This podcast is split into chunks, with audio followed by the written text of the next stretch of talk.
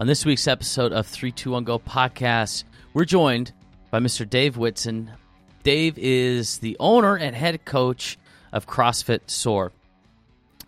Dave, well, in all actuality, Dave and I didn't get to any of the notes that I had planned uh, on the things that I wanted to ask him because the conversation just flowed very naturally. This is a really cool conversation because uh, Dave actually didn't found the gym that he runs.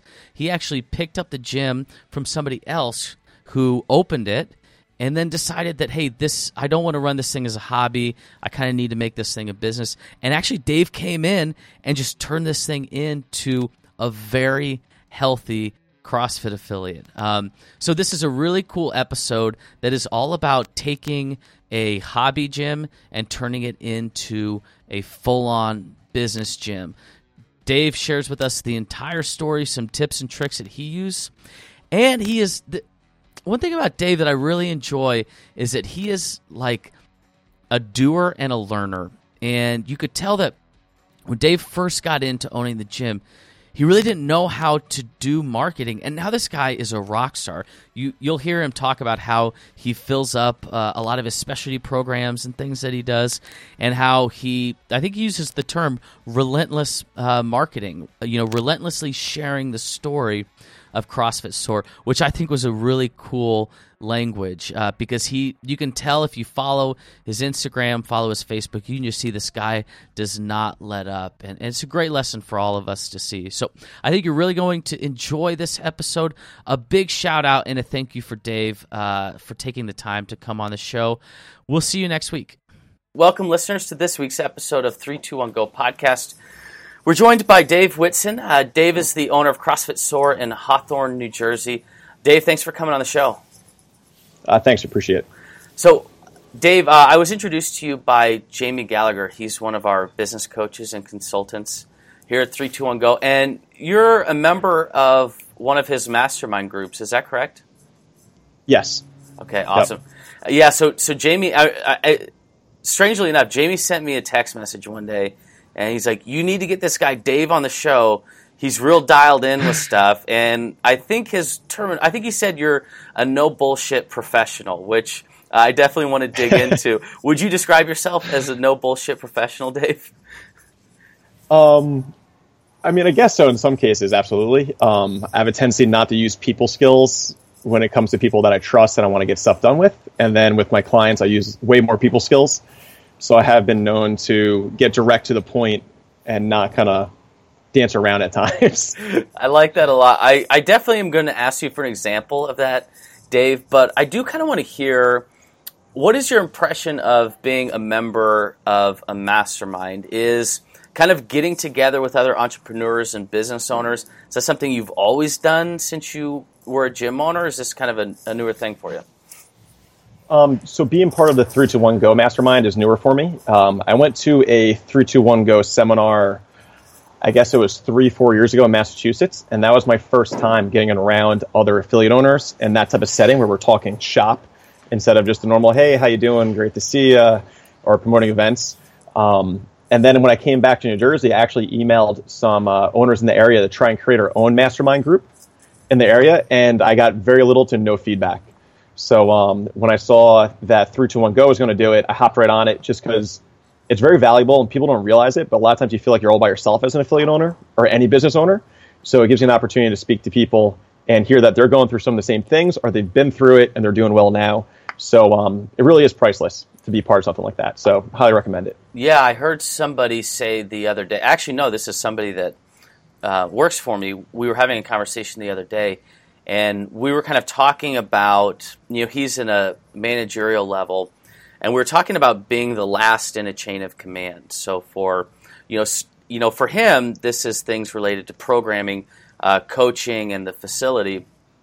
You know he's the last he's the decision maker. He's the last in the chain of command. Yep. and we are sort of talking about how oftentimes that can be an empowering place but many times that can be a lonely place as well. So I guess my question for you, Dave, is what are some things? What has this outlet been like for you? Is it is it learning, or is it primarily like, hey, I'm not alone. I'm not a crazy person. This is normal shit that everybody's dealing with.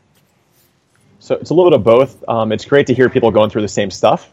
Um, it's also hate to. It's great to hear people go through stuff that I've figured out too. So it's like, okay, I'm not as bad as I thought I was. Like I'm doing okay. There's some things that I actually got going on that are good.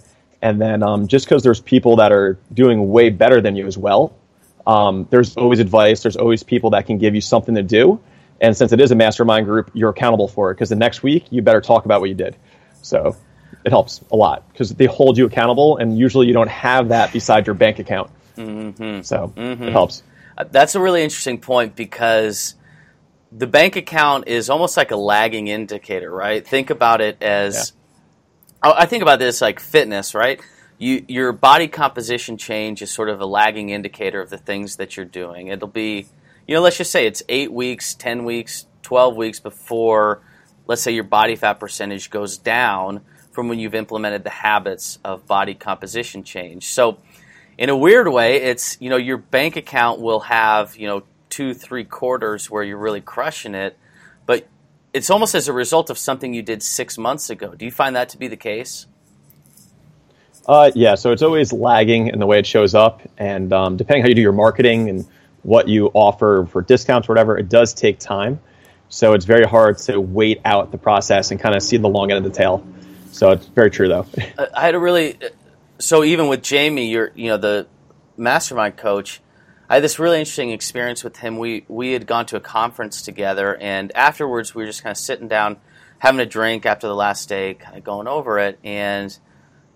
I sort of told him I was like, man, there's a lot of gyms in here that I really respect. I've looked up to for a long time, and it was it was a good experience for me to. It's almost like hitting fast forward, right? So let's say you've been open for five years, and you're looking at all right. Here's an affiliate that's been open for ten that I really look up to. Uh, just it's a way for when you look at those people and you put more successful people around you, you're like, ooh, I'm doing more right now than they were doing at that time. So can I accelerate past that? or you know i'm on the right track i've implemented all the best practices that they did five years ago it's like hitting fast forward and being able to see all right if i add time to this equation i'll see similar success is that is that sort of what you're talking about yeah a lot of times um, if you look too far ahead you have a tendency to take, take your hand off the pump of what's working right now so um, I had someone explain it to me like uh, the old water pumps, where if you pump them real hard, the water starts flowing, and then you don't have to pump as hard and so many of us stop pumping before the water comes, mm-hmm. um, before all this work actually takes effect. And sometimes you can kind of get stuck future tripping and uh, switching pumps instead of sticking with the one you're on. So. Future tripping. Uh, explain that. I love that. I think I know where you're going with that, but I love that term. Uh, future tripping is worrying about stuff that hasn't happened yet. So you make all these decisions based on unknown instead of known variables. So um, we all have a tendency to do it. It was one of my biggest weaknesses when I first got started. It was all um, just in case stuff instead of, hey, this is working. Let's stay with this long enough to see if it works. So I'd always make all these decisions based on these future unknowns that I can't control. So I was getting all stressed and anxious over stuff that didn't really, they were outside my realm of control. So it just messed me up all the time. So I had to change my focus a lot. I love that. It's a very, so. it's a very stoic approach uh, to take in business. I, I love that concept.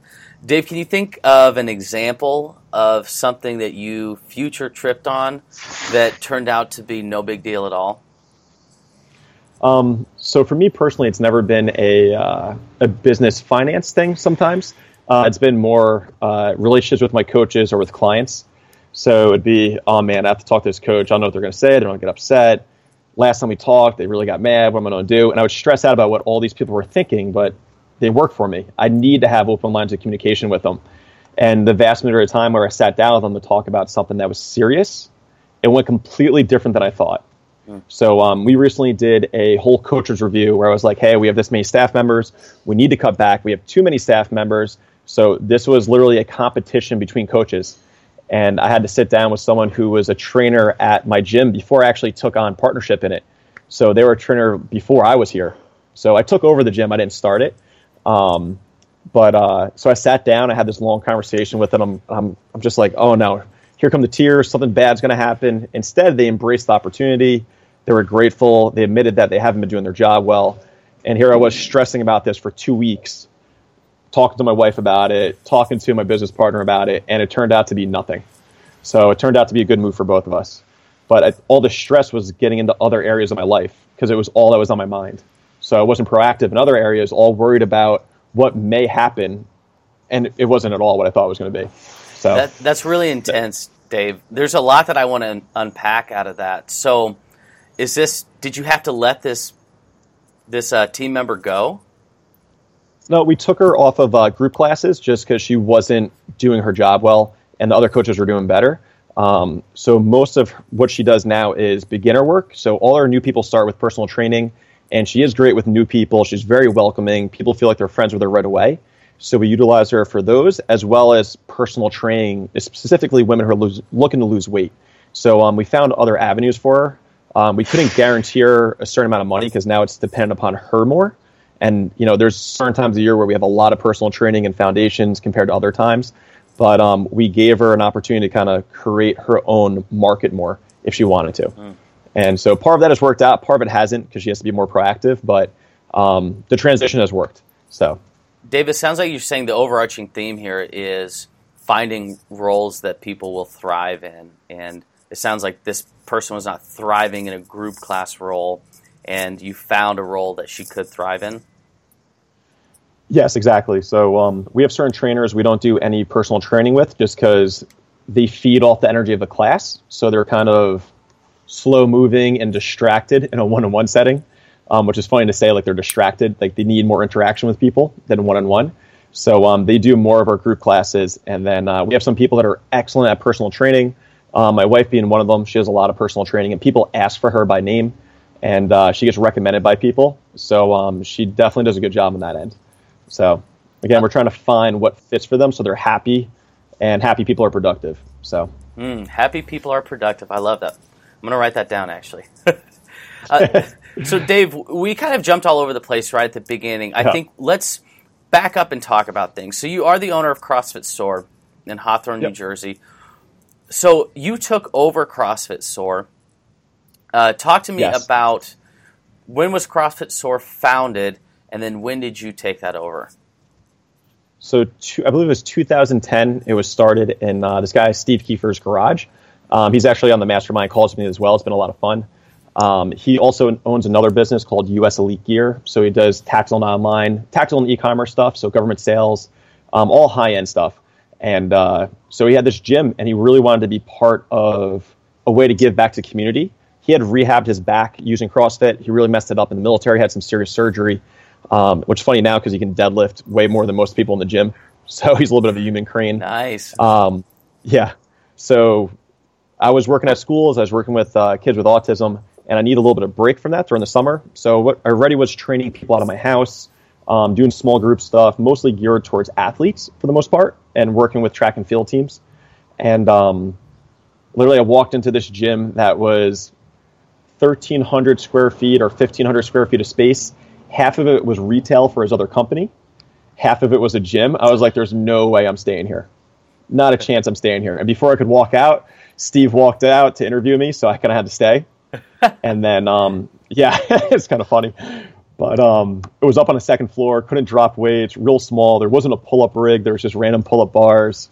There was two squat racks. It just wasn't what I was looking for. And uh, fast forward over that summer, we talked um, a lot, and our kind of core values lined up in what we wanted to do.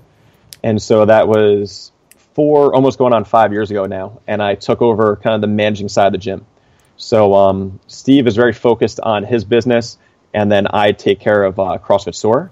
So at that time, there was around 20 people showing up to the gym, and there was eight paying members. so uh, I love that. It's like, hey, maybe yeah, slip 20 bucks uh, this month if you got it. Yeah. So there was no systems, there was no SOPs, any of that stuff. Um, it was kind of all run as a hobby, and I was always told hobbies kind of cost money, businesses make them. So uh, fast forward now, we have uh, we bought a building.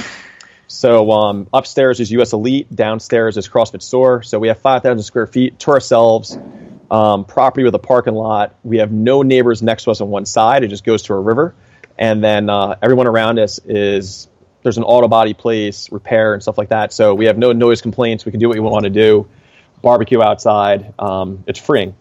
But uh, fast forward now, it's been somewhere around five years, close to it. And uh, according to front desk, we have 256 memberships. Um, so it's been it's been an adventure. Congratulations! well, yeah, thanks for a lot better. That, Thanks, appreciate that's it. awesome, Dave. There's a lot to unpack here. Let Let's start with this. Who the original founder? Steve is what was that his name?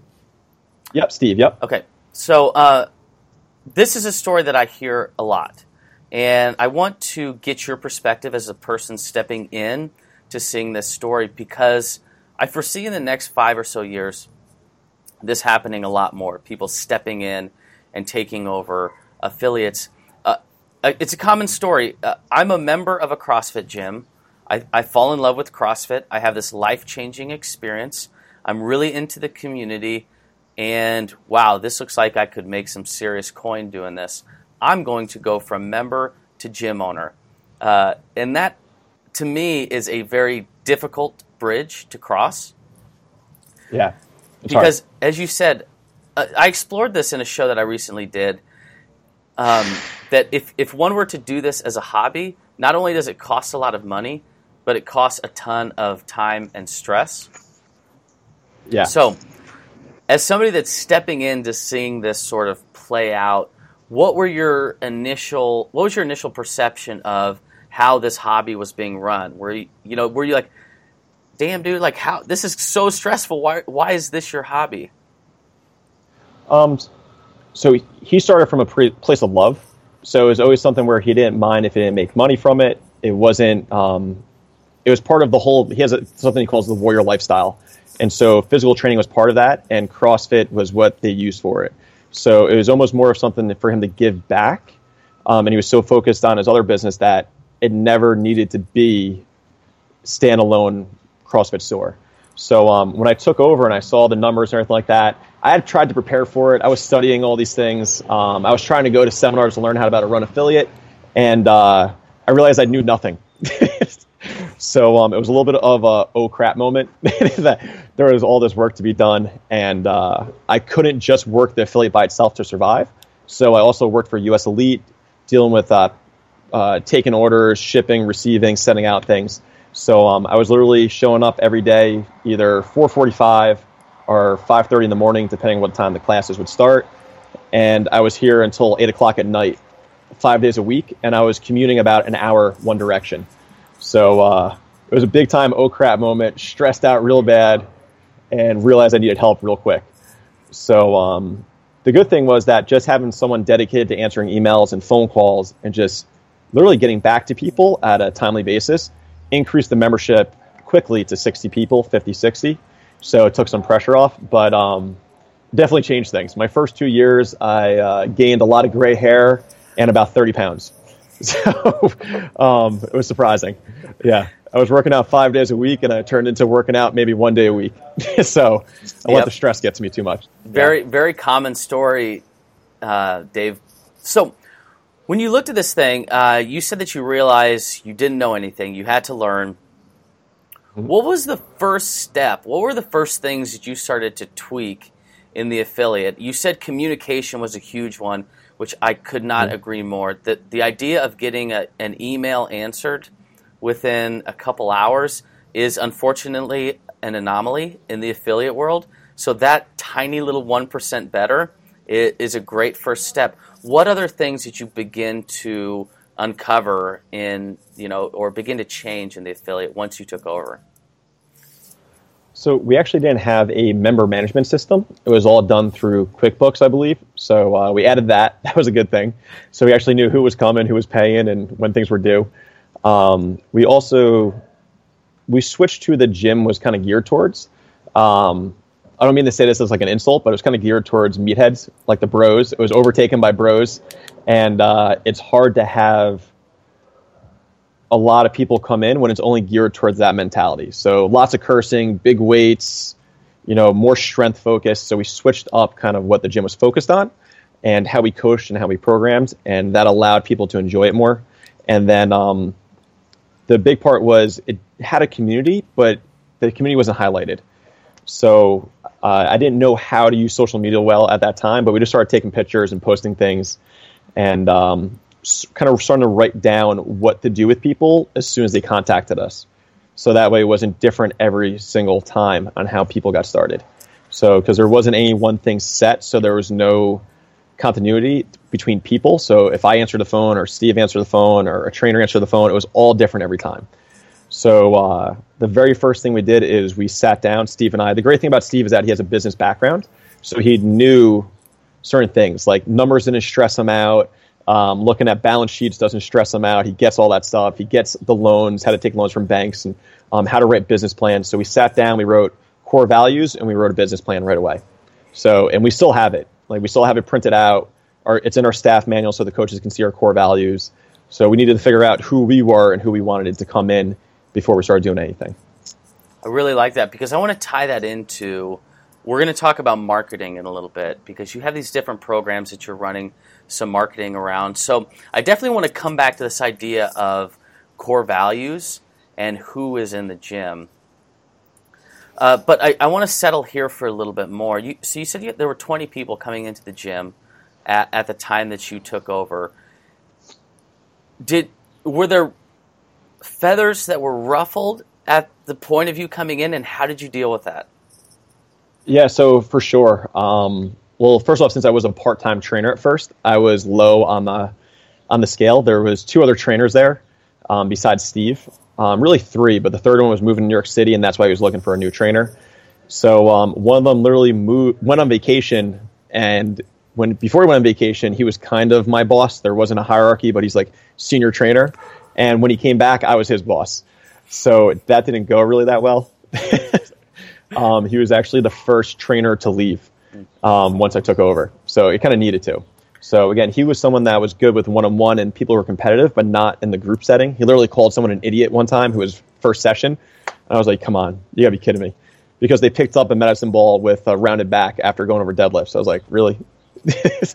um, so it definitely rustled some feathers. Changing the program did as well because people couldn't do whatever they wanted to do since it was kind of a group of guys. Oh, we're don't switch, we're don't lift heavy. I feel like doing this. I feel like doing that. And um, we made it more a program that you follow and you submit it to that program. That's part of what you're here for. You know, you're paying this price to follow a program because you don't do well on your own doing it, or you always do power cleans, or you always want to do push ups, or whatever happens to be. So um, some people definitely didn't appreciate it, and they some of them voiced it, some of them didn't. Um, I got called the coach Nazi pretty early on. It's funny. It's kind of like a weird compliment insult, you know, like you coach Nazi, you want to make everyone move well. Oh wow, yeah. Oh shucks. It's kind of my job. Yeah, yeah. So um, yeah, it kind of changed some things. Out of that original group of people, we have the original kind of 15 to 20. I think there's six people still here from that. Um, some of them moved away. Some of them are like, "You're never going to succeed. You're going to fail anyway. This place is a joke now." And here we are. So um, I still see them every once in a while. It's close together here in New Jersey. So I would say definitely six. I'll be honest, Dave. Six to me sounds like a lot. When you describe that original group, I would say props yeah. to you. That is incredible retention that you retained six out of those 20. Yeah. Yeah, part of it was um, I learned some people skills, and uh, my wife constantly reminds me to smile when speaking to people. So, um, but uh, yeah, somehow six. Uh, what's funny is two of them are over 65 year olds now, 65 years old, these two women, who is so funny they're at the gym because everyone else is kind of broish and then here's these two women. But you fast forward, uh, they always like deadlifts and lifting heavy, and to this day they enjoy lifting heavy. So it's so funny. I love I love these I love these two ladies. yeah. Um, so it's been fun. A couple things I want to talk about. You had said early on, you and Steve sat down and wrote down your core values, and then you started to change the program and say, who is it that we want in this gym? This is an interesting thing. Uh, this is an important exercise, in my opinion, that any business owner should identify who are our core clients, who do we want in here. But the weird thing about that is that when you write those things down, who do you want in here? You're implicitly writing down who do I not want in here. yeah. It, um, talk through that a little bit by saying that these are the people we want to serve. You're also saying this means that we just are unable to serve these other people. Speak to that a little bit. So we knew we wanted families, and um, one of our core values for the gym is that we wanted to be one of the best hours of their day. Uh, so we have all protocols set in, like, hey, everyone's, every person's name has to be said at least three times. So um, it's funny. You walk into the gym, everyone that works here, you hear them say hi to them. Like even if they're coaching in the middle of class, they'll still wave and say hi. They'll say goodbye on the way out. So if you try and sneak out, everyone says goodbye, and even the members now do it. So let's say like Sam tries to sneak out, it's like bye Sam, bye Sam, bye Sam. Everyone says bye. So um, part of the principles, of, part of the goal of that was to have uh, everyone has their first home, and then they have a second or possibly a third place to go to. So we wanted to be the second or third place. So instead of like the bar or wherever it happens to be, we wanted to be that place for people. So when they come here, um, it's a little bit of an escape for them, but it's also a place they know that they're going to leave feeling better, hopefully. Mm-hmm. So um, that was a big goal with it. And uh, what ended up happening was we, we wanted it to turn into family based. So since we wanted family based, we needed to attract women. So women speak more than guys. Guys will go somewhere, maybe invite their best friend, maybe not. A lot of guys don't have a core group of friends anymore. We're finding that as well too, where uh, this whole group of guys, like 27 to 40, doesn't have a core group of friends. So, but they end up finding it here. Mm. So they're not kind of marketing for you and talking about it. It's the women are specifically married women with kids because if they come and like it, they're bringing their husband, they're bringing their kid in, and I'd rather have a family as a client because then I could I can control exactly what they say at the dinner table each night because I see them anywhere from four to six hours a week. We actually get a chance to see our end user. Most companies don't. So um, we knew we wanted that group and clientele. So our target was really 30, um, 27, 28 really to 40 year old women who are married and have kids. That was kind of our goal. And um, a large population of our gym is in that category. We do have some 18 to 30 year olds, but they naturally come in the CrossFit just because they're attracted to something different and they don't have a lot of bills yet. But um, most of our clients are in the category of, hey, I haven't worked out in a while. I want to get back into it. Can I actually do CrossFit here?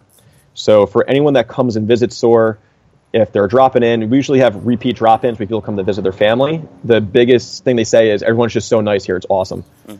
You know, it's so welcoming. Everything's so welcoming.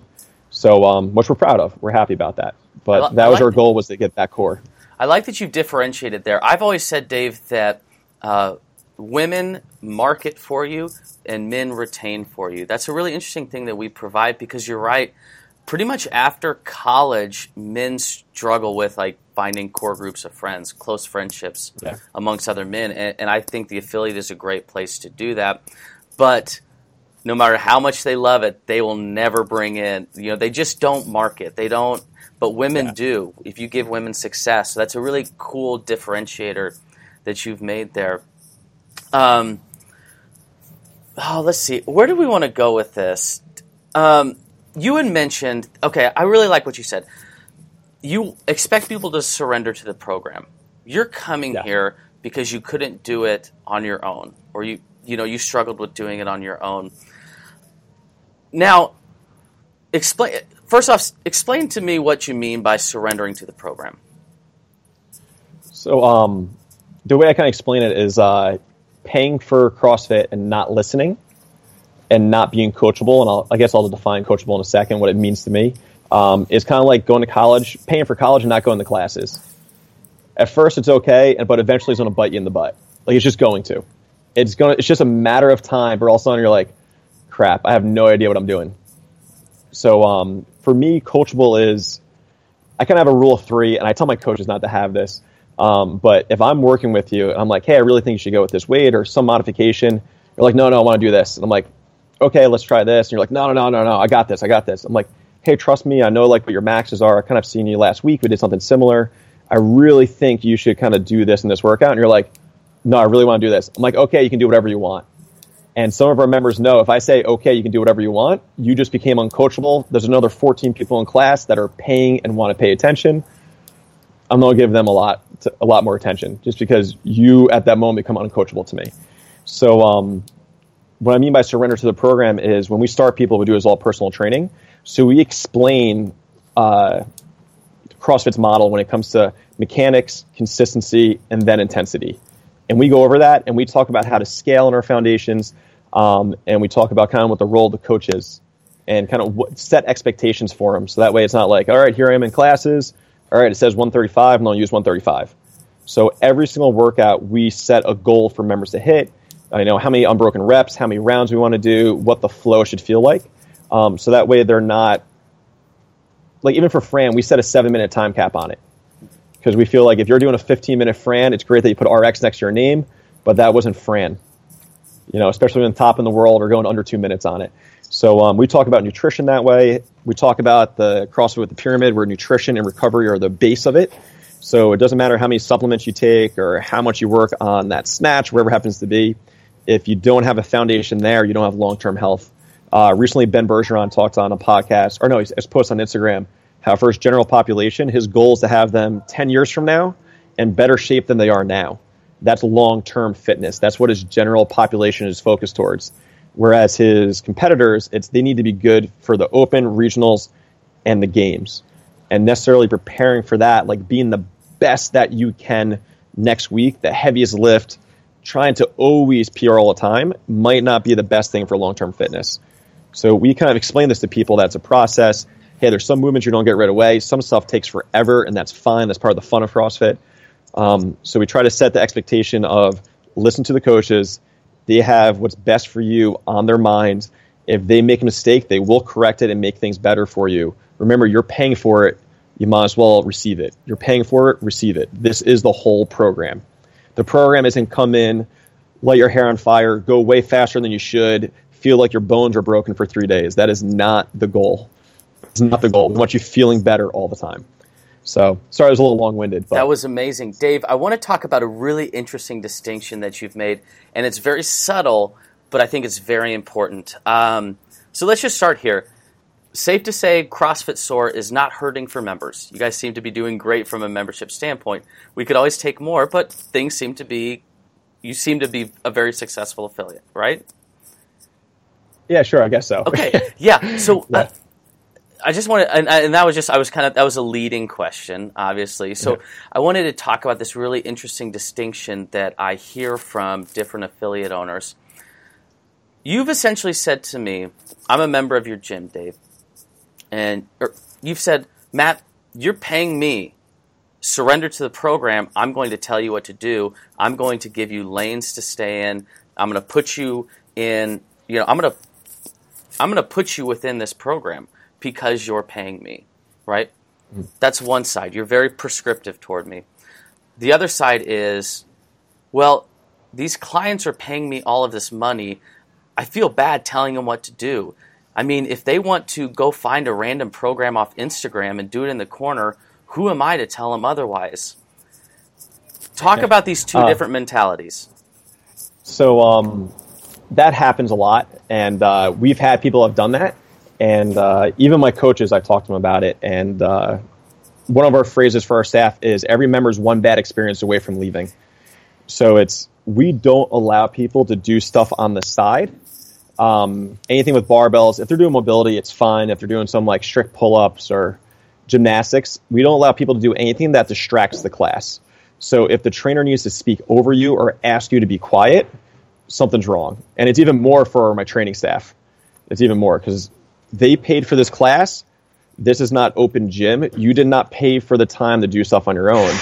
We have set open gym hours. That's when you do your own stuff. Otherwise, these people are paying $175 a month, and you're so distracting that they're not getting the service they're paid for. Mm. And so now it's, uh, we talk about it like as being an emotional bank account. So we want to be, as trainers, always investing in people's emotional bank account if we allow people to do their own stuff based on their athletic ability, or you know that person has a two and a half minute Fran, so they can do their own stuff, that is now we are taking away from that emotional investment in those other people, and people want to feel emotionally invested in, and they want to feel like people care about them. So by giving people special privileges, our core membership now, which drives the business, like for me personally, the guy who's going to regionals, we have a masters athlete who's going this year he does not drive my business. Am I happy for him? 100%. Are we celebrating it? Yeah. We're getting a community behind him? Absolutely. But those people do not drive my business, do not pay my bills, do not pay my coaches, do not create the environment that I want. Um, we used to have a competitive program. We personally got rid of it just because we didn't have a separate space for him to do those workouts.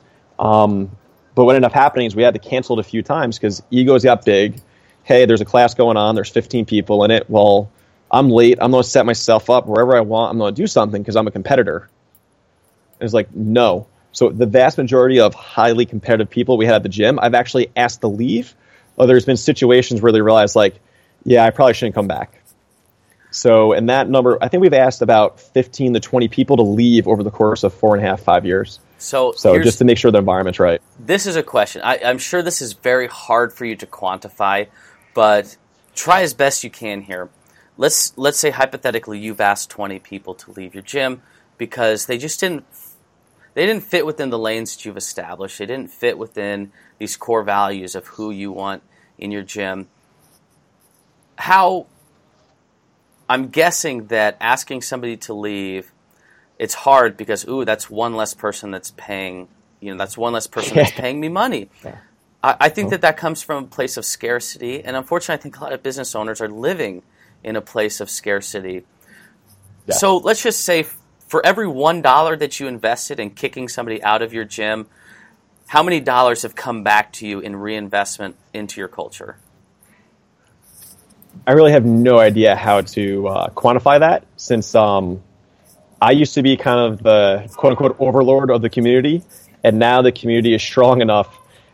Members didn't see it that way, but that's kind of like the way it was. Um, it was like high end babysitting sometimes. um, but now the community is strong enough that the expectations are set by the members themselves when new people come in. So like we don't really curse. We're mostly families. We don't curse in the gym. We don't have music that's cursing. So when co- someone comes in and dropping f bombs and this and that, they can see that it's not normal. So no one has to really say anything to them. The community itself is like, "Hey, buddy, we don't do that here," or whatever happens to be. You know, the way people act or not listen to the coaches. The community sets the expectation for everyone else to come in now, which is nice. So, and that started with the trainers um, and myself, and now the community is strong enough and they're friends enough. They all hang out outside the gym that when you come here that you can just feel that. It's kind of the ethos of the gym. Um, to try and quantify it, I have no idea. I guess this is another good future tripping example. One of our most competitive athletes, I had to sit down and talk to, and uh, the rumor was that she was taking some of our members to other gyms to try and find a new place to go. And when I talked to her the first time, she was like, "All these people want to leave the gym." And what I found was, whenever a member tells me that a lot of people feel some way, it's usually just them, but they're trying to come across as being bigger than what they are. And uh, it was probably the first person I asked to leave that I was very nervous about. Mm. I was like, oh no, this person's such a big part of, the, part of the community. I don't know what I'm going to do. I don't know what I'm going to do. And we sat down, we talked. I'm like, hey, it sounds like we're just not the right fit for you. It's okay. And uh, after that happened, the gym started to find out. All these people came and started thanking me for it. So usually, if someone is to that point where you have to ask them to leave, the community will be happy that you you ask them to leave. And I've done it a few times, and it, has been funny because to this day, I think my wife and I are the only people that still communicate with her. Like I didn't stop being friends with her, but the gym almost shunned her, which I felt bad about afterwards. But the gym was appreciative, and they're like, "Hey, Dave has our back." Mm. And we even have that in our uh, Bill of Rights and our uh, contract with our new people is like, hey, if you have any issues, please let me know. If I if you don't let me know, I can't help you. But at the same time, if you're not a right fit for our community, I will ask you to leave. Just want to give you a heads up. Like there are consequences, positive and negative here. So we want to make this place a home for people, and part of that is having the right people. So everyone knows that out of the gate. They they understand it. So so by taking proactive steps to protect your culture it sounds to me like your culture has almost become this amoeba of its own that sort of self selects the right people. Yeah, it's pretty it's pretty easy to tell what people are going to fit in, who aren't. Um, it's so bad, but I guess it's good at the same time. Members don't warm up to them if there's someone that they don't feel like will be in, you know, will fit with the community. So, um, and it's really on the trainers to make sure, even if the community doesn't warm up to those people right away, that the trainers still are who they're supposed to be so that way the community sees, hey, the trainers are being nice, let's be nice too. It's really funny, but it's it's almost like a monster, but it can be good or bad. So um, it's pretty funny though when it happens. Uh, here's an interesting question for you. Uh, we we kind of have this joke. M- myself and my coaches have a joke about when somebody first contacts us or comes in for uh, an intro session, whatever it is.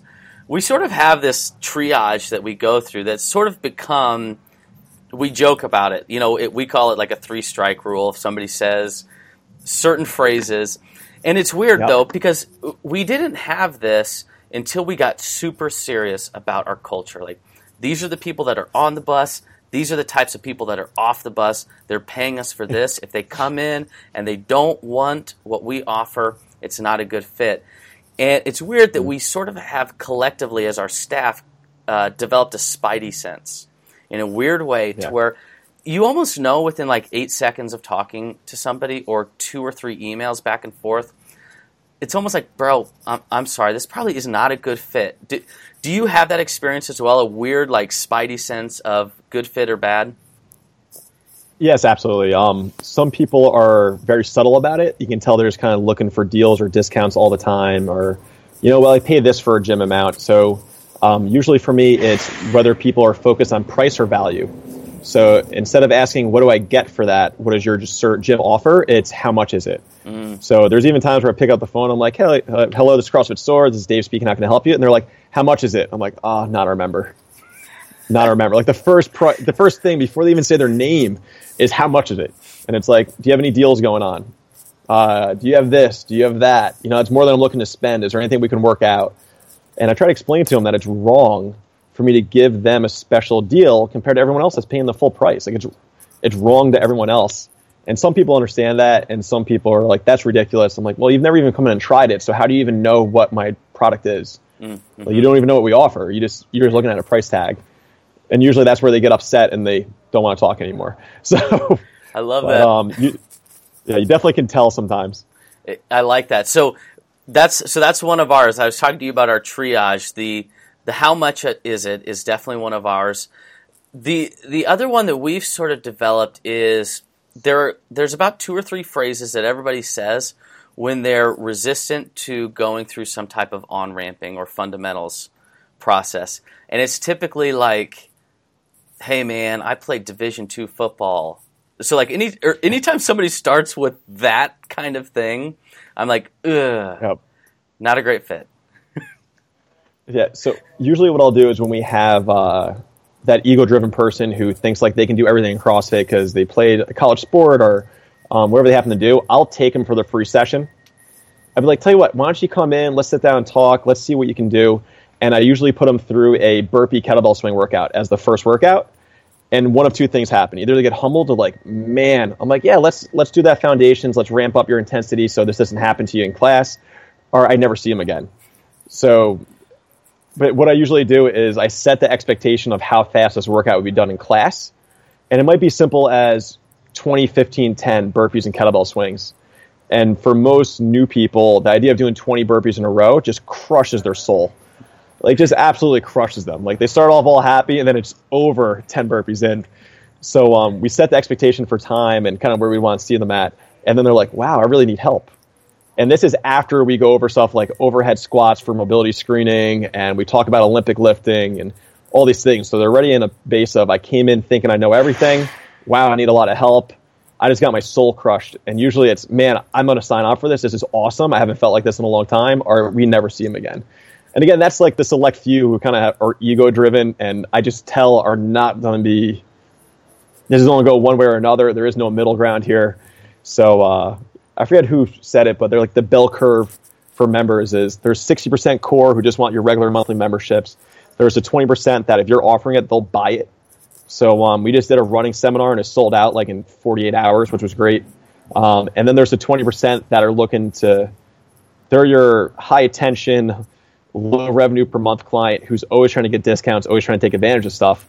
And it, it's funny, but it's like you're always trying to get rid of those people like they're always like they're always taking the most time away from the people that actually want the help and they're the most emails and they're the most complaints and the person who shows up late to class doesn't know what's going on because they didn't even look at the workout and now they need one one-on-one help so uh, i have a tendency to try and take those people if they come in so i don't waste my trainer's time i enjoy it i have to pay my trainers to do it so i'll, I'll it's fun for me to do it I like that. That's cool. So uh, I want to wrap up, Dave. You got some cool things going on in your gym, some uh, programs that that you're launching at the moment. And what I'd like to do is talk a little bit about filling these programs, marketing these things. It, we talked off air.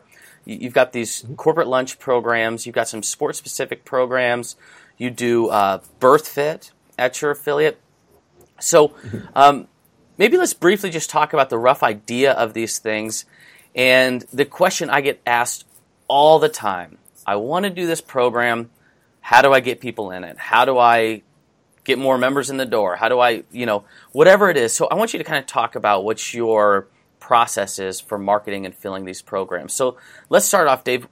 Uh, what are just some of the cool things you got going on as far as programs and classes at SOAR in the near future? So uh, we're starting something called Quick Fit that is geared towards uh, stay-at-home moms and then the corporate lunch crowd. We have a good amount of corporations around us, and it's untapped revenue that we really haven't focused on yet. And again, since we are in a part of New Jersey where it's a lot of families, some of these people are, hey, wake up at five, go to work, I go home, I have to pick up the kids, I have to do this, I have to do that. So it's either 5 a.m. or nothing for them to work out. So um, we're trying to create a lunchtime program where, or we're in the process of it, where they can come in 30 minutes. It's quick warm up, not heavy weights, not complicated movements, get their sweat on, and get out. And so um, part of the tagline is like, get in, get out so you can conquer the rest of your day because um, a lot of people are kind of missing this aspect of it. Uh, so one of the things we figured out real quick was at first it was almost like you opened up a CrossFit and people would just show up, and uh, now we have to kind of educate people more, and people need to see something. I forget what the average amount of times is before they kind of commit to it. So it's like just because someone clicks on your Facebook ad one time doesn't mean they're going to show up. Just because we're on a very busy street, you can see our building just because people drive by, it might take a hundred times for them driving by to decide to come in. Um, or maybe seeing people run the street is like a negative time for them because they're like, I don't like running. I don't like what is this? So now they need to see something else that attracts them.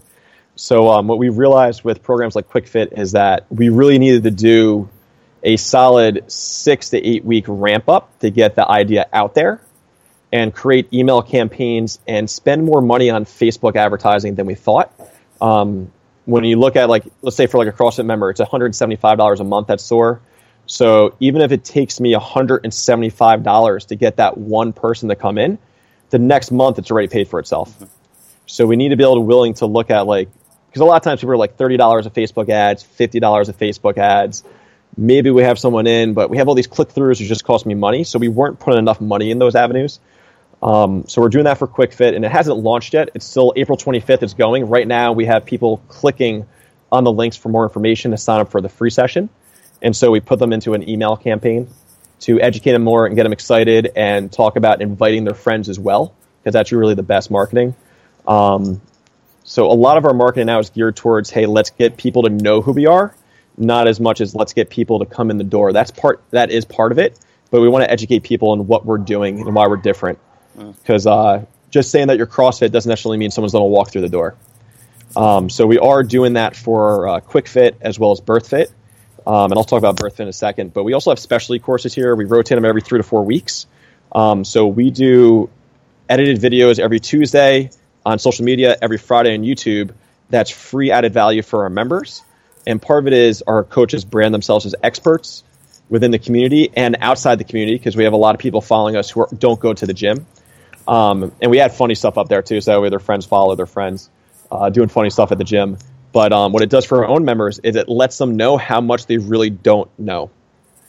So we don't let our coaches tell people they're doing good. It's better, same, worse. Mm-hmm. If it's better, you say it's better. If it's the same or worse, you try to correct them again.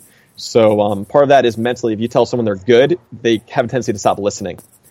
So we want to let members know that there's still things that they can improve on, and we have these separate programs to help them with these certain skills, um, whether it's snatching, clean and jerking, powerlifting, gymnastics, all these things, and that's all added revenue. It adds to our revenue per client per month, um, and it helps our coaches create room revenue as well because we use the four nines model.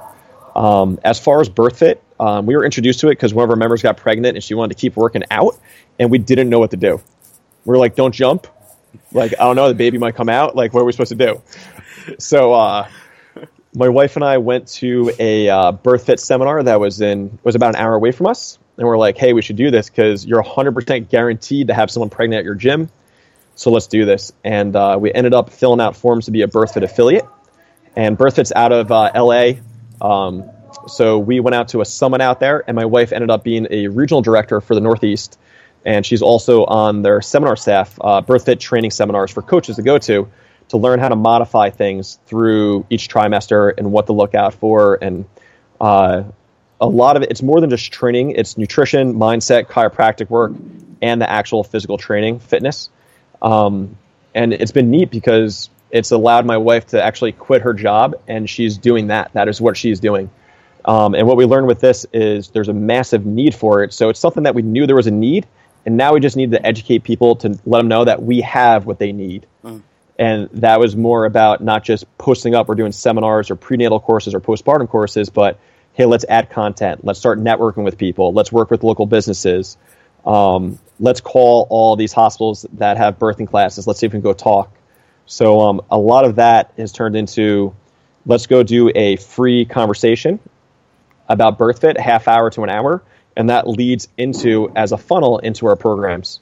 Whether you work with people who are pregnant, trying to get pregnant, are pregnant, or just had a baby, BirthFit can help you in some way, shape, or form because there really isn't much for postpartum after you have that baby. Usually they check in with the doctor six weeks, hey, go ahead. And there can be a massive amount of issues with separation of the abdominal wall. And uh, so my wife's been certified through all that, and she does this at different gyms. So she's only running seminars to help all those coaches out.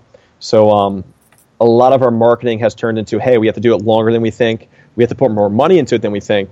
And more of it is about letting people know who we are than necessarily trying to sell them something right away. Hey, this is who we are. It's not who you think we are. It's not your buddy that tried CrossFit one time, didn't listen to anyone, um, ripped his hands on the pull up bar, hit his face with the barbell, and never went back. This is who we are. So a lot of our marketing is this is who we are, this is who we want to attract, and this is what we provide for you. It's not buy, buy, buy, buy, buy, buy. It's more education than it is selling, if that makes sense. Yes, uh, Dave, I like that a lot. And you had mentioned you know, there's a certain number of times that somebody needs to hear something or see something before they make a decision towards it. And this is, I mean, the kind of rule that we use is five times. People have to see something, hear something, open an email, see a text message, see a Facebook ad. They need to see that five times before they're going to take an action. And it, and it sounds like to me, you describe your marketing effort for all of these really cool programs as I'm going to find 100 ways to show you something five times. Safe to say that that's kind of your approach? Yeah, so we're trying to get everything out there as many different ways as possible. So uh, we try to make sure we do YouTube videos that are shareable, um, people like, and you know we tag our members as much as we can because that's kind of the low hanging fruit, fruit as our members' friends that are close by. So we want them to see CrossFit Soar and hey, it's fun. Hey, it's community based. Hey, I'm gonna get in shape. There's results we don't want to just see them as, hey, that's that crazy CrossFit gym. That's a warehouse where I see my friends lifting crazy weights. Or the guy that posts his shins completely scraped up when he falls on a box jump. You know, we want to show like all sides of the gym, not just the crazy intense side of it. So that way they can say, eventually they'll say yes. Mm. Eventually they will. so like we've had people come in where they're like, yeah, I've known about you for over a year. I just, just never knew if it was right for me. And then, um, and they follow us on Facebook and they follow us on Instagram and they finally saw some content that was, you know what? I can do this. Whoever it was, it made them kind of come in and try it. Whoever person we highlighted, where we do source stories once a month where we do uh, a longer YouTube video on members to talk about their experiences here and how far they've come.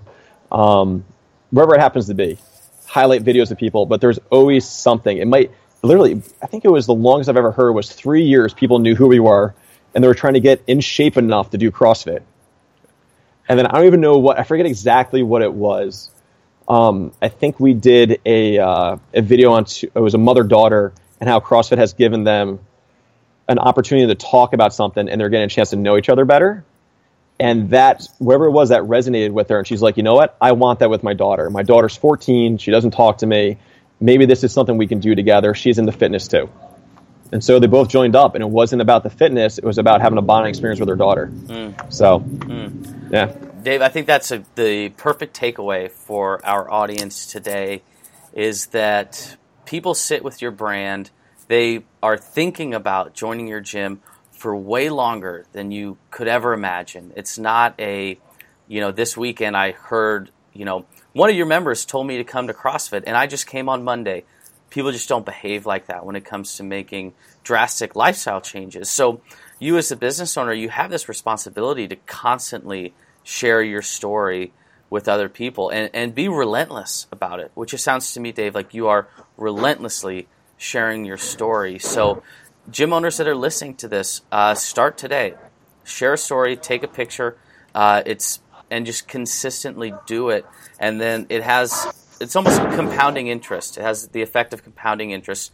You share all these stories, you do all of these marketing, and eventually, then somebody comes in and they say, "Hey, three years ago, I saw this thing, and now I'm coming in the door." And you just you, but you have to start that tidal wave today and then it will pay dividends as you go forward. So, um, I think that's a that should be our key takeaway today, Dave, because that's uh, incredible. Uh, we went through a lot, uh, Dave. Uh, I really, yeah, except for what we wanted to talk about. I know exactly, but do you know what that makes for the best episodes? I know this is going to be a great one because we did not cover any of my original notes, so. That, that's how you know it was good. So, uh, Dave Whitson uh, from CrossFit Soar, go follow him on Facebook. You can uh, head over to their website if you want to see some of these videos. Dave, do you guys have a, a YouTube channel or something they can check out? Yeah, we have a YouTube channel. We're most active on Instagram and YouTube. So um, we're actually trying to tra- change YouTube to a separate revenue source right now as well. Oh, so, really um, cool. Really cool. Yeah. All right. We're fortunate. We have a guy who's into editing videos, and he's one of our trainers. So very fortunate with that. Oh, that's amazing. Okay, so I uh, I'm following CrossFit Soar on Instagram right now. Uh, before I have to pay to follow him on Instagram. I'm kidding. That can ever happen, but yeah. I'm joking. Uh, no, uh, so yeah, guys, go follow them on Instagram. Check out what they're doing. Uh, check out their YouTube channel and, and, see all those videos, and just get an idea of really what it means to relentlessly share that story. Uh, Dave Whitson, thanks so much for your time, man. Uh, thank you. I Appreciate it. Will you uh, Will you come back on the show and we can maybe cover some of the original notes I had? yeah, absolutely. This was fun. This was cool. Awesome. Cool, brother. Uh, have a great rest of your day.